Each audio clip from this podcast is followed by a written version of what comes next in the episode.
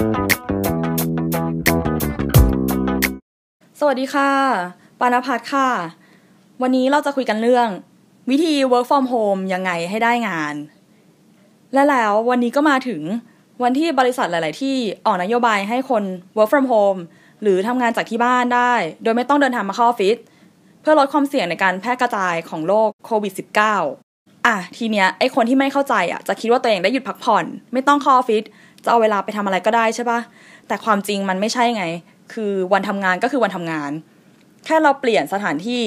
จากออฟฟิศเป็นการทำงานจากที่บ้านแทน เหมือนจะชิล ถ้าคิดดีๆอะไม่ได้ชิลนะจ๊ะ อยู่บ้านแต่ก็ต้องได้งาน ส่งงานตามที่ได้รับมอบหมายให้ทันเวลาให้ได้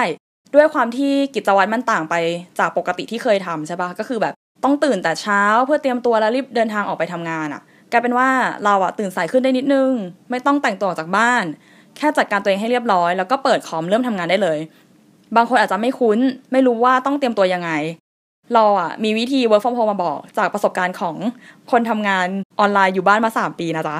ข้อหนึ่งนะคะคือให้เราอะเตรียมแผนงานที่ต้องทำเอาไว้ตั้งแต่เมื่อคืน ต้องตอบแชทใครฟีดแบ็งานใคร ไฟล์ข้อมูลรูปภาพทั้งหมดที่เกี่ยวข้องกับงานที่จะทำอะ เอาได้ที่ไหน มีงานอะไรที่ต้องทำให้เสร็จบ้าง เขียนเรียงเป็นข้อๆลงมาเลย แล้วเราจะได้รู้ว่าพรุ่งนี้เราจะต้องทำอะไร แล้วก็จัดตารางเวลานัดกันให้ดี แค่เนี้ยก็เป็นอันพร้อมทำงาน ข้อสองนะคะคือให้เราอะเตรียมโต๊ะทำงานไว้ให้ดี ต้องเป็นมุมที่มีอากาศถ่ายเท มีแสงแดดอ่อนๆเข้ามา อยู่ในมุมที่สงบปลอดเสียงประมาณนึง มีโต๊ะเก้าอี้ที่นั่งทำงานได้สบายๆคือเรื่องเนี้ยสำคัญมากก็ไก่ล้านตัว เพราะมันจะมีผลกับงานที่เราทำถ้าทุกอย่างไม่ถูกเซตมาให้ดีอะ เช่น มุมที่นั่งอะแดดเข้าเต็มๆ หรือมีเสียงดัง ก็อาจจะทำให้สมาธิกระเจิงได้ หรือโต๊ะกับเก้าอี้ขนาดไม่พอดี อาจจะทำให้มีปัญหาปวดหลังปวดคอได้ ซึ่งสิ่งเหล่านี้จะทำให้อารมณ์ในการทำงานของเราอะหายไปได้อย่างรวดเร็ว กลายเป็นว่าได้งานน้อยลง หรือไม่ได้งานเลย ที่สำคัญอีกข้อค่ะ คือบนโต๊ะอะต้องเป็นระเบียบเรียบร้อย ไม่มีของวางเกะกะลกหูลกตา ถ้ามีภาพธรรมชาติวางไว้ใกล้ๆอะก็จะดีมาก ช่วยผ่อนคลายความเครียดได้ เอาง่าย ๆนะคะ คือให้เราอะเซตสถานที่ทำงานอะ ให้เหมือนออฟฟิศที่เราคุ้นเคยเลย พอมุมมันได้อะความ productive มันจะมาเลยในทันที แค่คิดก็อยากทำงานล้วข้อ3นะคะคือให้เราอะตั้งเวลาเข้าและออกงานที่ชัดเจน อย่างเช่น ปกติอะออฟฟิศเริ่มงาน9โมงเช้าใช่ปะพักตอนเที่ยงถึงบ่ายโมง แล้วก็เลิกทำงานตอน6โมงเย็นหมายความว่าเราอะต้องสแตนบาย เริ่มนั่งที่โต๊ะทำงานเปิดคอมพร้อมลุยอะตอน9โมง ทักทายลูกค้า คุยกับหัวหน้า ตอบแชท ส่งงานแล้ว ระหว่างนั้นอะ ก็ตั้งใจทำงานไป พอเที่ยงอะ ค่อยพักกินข้าว แล้วเวลาเหลือใช่ไหมเราก็ใช้ไปเรื่อยๆ แล้วพอบ่ายโมงก็คือเริ่มทำงานต่อทำงานให้เสร็จตามเป้าก่อน ค่อยชิลแต่ถ้าเรามีนัดประชุมอะก็ต้องรับผิดชอบทำตามนัดให้ดี พอถึงหกโมงอะเป็นอันหยุด ปิดคอมกดชัดดาวเครื่องได้ งานไหนค้างอะก็ยกยอดไปทำวันพรุ่งนี้ เอาล่ะ เวลาชิลของจริงมาละ เอาข้าวที่ซื้อสต็อกไว้ในตู้เย็นมาอุ่นกิน แล้วก็เปิดทีวีดู Netflix ได้จ้า it's chill time คือพอถึงเวลาทำงานอะ ก็ตั้งใจ พอถึงเวลาเลิกงานอะ คือหยุด ถ้าเราสามารถส่งงานได้ทันตามเวลา เวลางานก็จะไม่กินเวลาชีวิต ซึ่งก็จะช่วยให้เราอะจัดการชีวิตได้ดีขึ้นปลอตื่นนอนมาเนี่ย เราอะต้องจัดการตัวเองให้เรียบร้อย ถ้าไม่ต้องมีประชุมออนไลน์อะก็ใส่ชุดอยู่บ้านธรรมดาได้ และสำหรับสาวๆนะ ไม่ต้องแต่งหน้าก็ได้ แต่ที่แน่ๆคือ อย่าใส่ชุดนอนทำงาน และอย่านั่งทำงานบนเตียง เด็ดขาด ข้อ 4 นะคะ ให้เรากำหนดกรอบเวลาของแต่ละงานว่าจะทำให้เสร็จในกี่ชั่วโมง เช่น งาน A จะทำให้เสร็จใน 2 ชั่วโมง งาน B จะเสร็จใน 3 ชั่วโมง แล้วพอเราทำงานเสร็จของแต่ละ part อะก็ให้รางวัลตัวเองด้วยการพักแป๊บหนึ่งอาจจะ 20 นาทีสำหรับ การไปกินขนม หรือแบบเดินไปชงกาแฟอย่างเงี้ย ซึ่งมันจะทำให้เราอะมีกำลังใจในการทำงานชิ้นต่อไปเพิ่มขึ้น เราจะรู้สึกเหมือนแบบได้ชัยชนะมาอย่างเงี้ยนะ ส่วนวิธีของปาที่ทำแล้ว work มากก็คือ การเริ่มทำงานด้วยการงดมื้อเช้า จิบน้ำเย็นหรือไม่ก็กาแฟกั้วท้องไปก่อน พอจัดการงานใหญ่เสร็จหนึ่งอย่างถึงค่อยอนุญาตให้ตัวเองอะไปกินข้าวได้ นั่นหมายความว่ายิ่งงานเสร็จเร็วอะเราก็จะกินข้าวได้เร็วขึ้น productive เวอร์เพราะว่าหิว แล้วก็แบบกดดันตัวเองสุดๆ ข้อ 5 นะคะ คือถ้าเรามีนัดคุยงานอะ ก็ให้นัดเวลากันให้ดี เราต้องสแตนบายพร้อมเมื่อถึงเวลานัด รับผิดชอบตารางเวลาของตัวเองให้ได้ ส่วนอีกฝั่งก็ต้องตรงเวลาเหมือนเราด้วยนะ เพียงเท่านี้งานก็จะเดินหน้าไปได้อย่างราบรื่น ข้อ 6 ถ้าเราต้องการ feedback งานหรือต้องการข้อมูลเพิ่ม ให้ list เป็นชุดเอาไว้เลย จะได้ไม่เสียเวลาตอบกลับไปกลับมา อย่างเช่น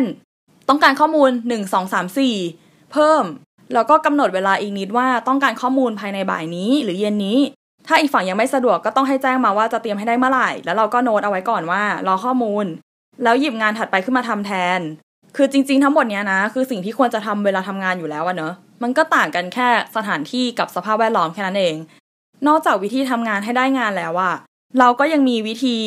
ใช้เวลาที่ได้เพิ่มจากการไม่ต้องเดินทางมาทำงานอะให้เกิดประโยชน์ สำหรับคนที่ได้สิทธิ์ทำงานที่บ้านอะเราจะมีเวลาเพิ่มขึ้นกันวันละสองถึงสี่ชั่วโมงเลย ถ้าเราเอาเวลาตรงนี้ไปทำสิ่งที่สร้างสรรค์ให้กับชีวิตอะก็น่าจะเป็นเรื่องดีไม่น้อยคำแนะนำนะคะก็คือ ข้อหนึ่งนะให้เราอะเขียนบันทึกทบทวนชีวิต ทบทวนตัวเองว่าชีวิตที่ผ่านมาเป็นยังไงบ้าง มีอะไรที่อยากเปลี่ยนไหมดีพอหรือยัง ถ้ายังมีอะไรที่ต้องทำอีก พอทบทวนเสร็จอะก็ลองวางแผนชีวิตใหม่ดู ถ้าอ่านแล้วรู้สึกมีไฟขึ้น แสดงว่าเราอะกำลังจะทานฟอร์มตัวเองไปอีกขั้นแล้ว ข้อ2นะคะให้เริ่มทำโปรเจกต์ที่อยากทำเราอาจจะลองคิดว่าถ้าเราดันติดไวรัสโควิด -19 ขึ้นมาจริงๆอะแล้วเหลือเวลาชีวิตไม่มาก เราจะอยากทำอะไรบ้าง มันอาจจะเป็นเรื่องง่าย ๆ อย่างเช่น การช่วยเก็บขยะแถวบ้านเพื่อให้แถวนั้นน่าอยู่ขึ้น การเขียนขอบคุณตัวเองทุกวัน การทำบล็อกแชร์ประสบการณ์ตัวเอง หรือจะเป็นเรื่องที่ใหญ่ขึ้นอย่างเช่น การทำงานเพื่อสังคม เย็บหน้ากากผ้าไปบริจาค หรือจะเป็นการอยากเข้าไปเป็นส่วนหนึ่งของรัฐบาล เพื่อเปลี่ยนแปลงประเทศเนี่ยให้มันดีขึ้น ข้อ 3 นะคะ ให้หาความรู้เพิ่ม ด้วยการสมัครเรียนคอร์สออนไลน์ที่สนใจ ช่วงนี้เห็นมีบางเจ้าแจกฟรีด้วยนะ หรือไม่ก็หยิบหนังสือที่ทิ้งร้างให้ฝุ่นเกาะมาอ่าน คือเชื่อไหมว่าหนังสือดีๆ เพียงแค่หนึ่งเล่มก็สามารถเปลี่ยนชีวิตคนคนหนึ่งได้เลย ข้อ 4 นะคะ ให้เราอะหันกลับมาดูแลตัวเอง อย่างเช่นทำเล็บทำผมออกกำลังกายทำกับข้าวกินเอง นั่งสมาธิ จากชีวิตที่ต้องวิ่งวุ่นวายตลอดเวลา เรามาใช้เวลานี้แหละทำชีวิตให้ช้าลงบ้าง เราจะเห็นอะไรหลาย ๆ อย่างในชีวิตชัดขึ้น ข้อ5นะคะคือให้เราอะหาข้อดีของการทำงานที่บ้าน เราลองเปรียบเทียบดูระหว่างทำงานที่ออฟฟิศกับทำงานที่บ้านอะผลลัพธ์ที่ได้ต่างกันอย่างไร มีข้อดีข้อเสียอะไรบ้างที่เราเห็น แล้วเราจะหยิบข้อไหนที่คิดว่ามันดีเอาไปปรับใช้ได้บ้าง ตอนเริ่มกลับเข้าสู่สภาวะทำงานแบบปกติ ข้อหกนะคะคือให้เราอะจูนทัศนคติตัวเองอะ ใหม่ให้คิดบวกเสมอ การทำงานอยู่บ้านอะ มันอาจจะทุลักทุเลไปบ้าง ไม่ได้เหมาะกับทุกคน แต่ให้คิดว่ามันเป็นสภาวะชั่วคราว อาจจะแค่สองอาทิตย์ถึงหนึ่งเดือน เราต้องไม่กังวลมากเกินไปทำสุขภาพตัวเองให้แข็งแรง และดูแลสุขภาพจิตเราให้ดี เพียงแค่นี้ก็มีชัยไปกว่าครึ่งแล้ว พยายามทำงานให้ได้ตามแผนมากที่สุด แล้วอีกไม่นานน่ะโลกจะกลับมาสงบสุขอีกครั้งหนึ่งค่ะ แล้วก็ทั้งหมดเนี่ยก็คือทิปส์ของการ work from home นะ แล้วก็การใช้ประโยชน์ การใช้ประโยชน์จากเวลาที่เพิ่มขึ้น ทีเนี้ยก็มาถึงข้อดีของการ work from home ข้อหนึ่งนะคะคือประหยัดเวลาการเดินทาง ข้อสองก็คือลดค่าใช้จ่ายการเดินทางลง ข้อสามอะไม่ต้องแต่งหน้าแต่งตัว ข้อสี่คือตื่นสายได้ ข้อห้าคือมีเวลาเพิ่มขึ้นสองถึงสี่ชั่วโมงต่อวัน ข้อหกมีประสิทธิภาพในการทำงานเพิ่มมากขึ้น เพราะไม่มีสิ่งรบกวน หรือว่าไม่มีคนเมาด้วยนั่นเอง ข้อเจ็ดคือลดการแพร่กระจายของโรค ข้อแปดนะคะ ลดความวิตกกังวลว่าจะติดโรคสุขภาพจิตจะดีขึ้น ข้อเก้าก็คือมีเวลาอยู่กับครอบครัวมากขึ้น ส่วนข้อเสียของการทำงานจากที่บ้านอะนะ ข้อหนึ่งเลยก็คือ เหงาอะทำงานคนเดียวมันก็จะแบบหงอยๆหน่อย ข้อสองก็คือการขาดปฏิสัมพันธ์กับเพื่อนร่วมงาน ข้อสามนะคะคือ ความคิดสร้างสารรค์ลดลง เพราะไม่ค่อยได้แลกเปลี่ยนข้อมูลกัน ข้อสี่คืออ้วนขึ้น เพราะว่าใช้พลังงานน้อยอะ คือวันๆแบบได้แต่นั่งใช่ปะกับเดินไปที่ตู้เย็นอย่างเงี้ย ข้อห้านะคะ คืออาจจะทำให้เกิดโรคซึมเศร้าได้ เพราะว่าอยู่กับตัวเองมากเกินไป ข้อหกเนี่ย อยู่บ้านมากก็เบื่อ เพราะว่าสภาพแวดล้อมมันเดิมๆเกินไป ข้อเจ็ดถ้าสถานที่ที่นั่งทำงานไม่เหมาะสม อาจจะทำให้ได้งานน้อยลง อย่างเช่น การอยู่ในห้องแคบๆแล้วเห็นแต่เตียงนอนอะ อาจจะทำให้เราอยากนอนมากกว่าอยากทำงานนะข้อแปดนะคะ ขาดแรงกดดันจากเพื่อนร่วมงาน ถ้าเป็นคนที่คุมตัวเองไม่ได้อะอาจจะ chill เกินจนไม่ได้งาน เพราะว่าไม่มีคนคอยบิวอยู่ข้างๆ สรุปนะ การทำงานจากที่บ้านเนี่ย keyword สำคัญอะคือ ความรับผิดชอบ เราต้องทำหน้าที่ของเราที่ได้รับมอบหมายมาให้ดีที่สุด อย่าชิลจนเกินไปทำงานให้ได้ตามเป้าที่คิดไว้ รับปากใครแล้วก็ต้องทำส่งมอบงานให้ทันตามเวลา ถ้าเราทำเสร็จก่อนกำหนดเวลาก็ถือเป็นเรื่องที่ดี ซึ่งเราสามารถเอาเวลาที่เหลือไปใช้ทำเรื่องส่วนตัวได้ โดยไม่ผิดกฎอะไร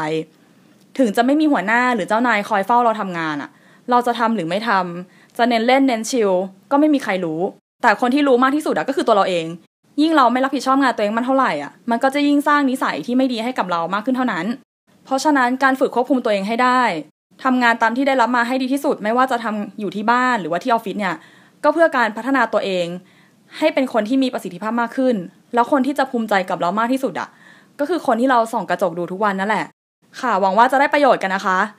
วันนี้ลาไปก่อน สวัสดีค่ะ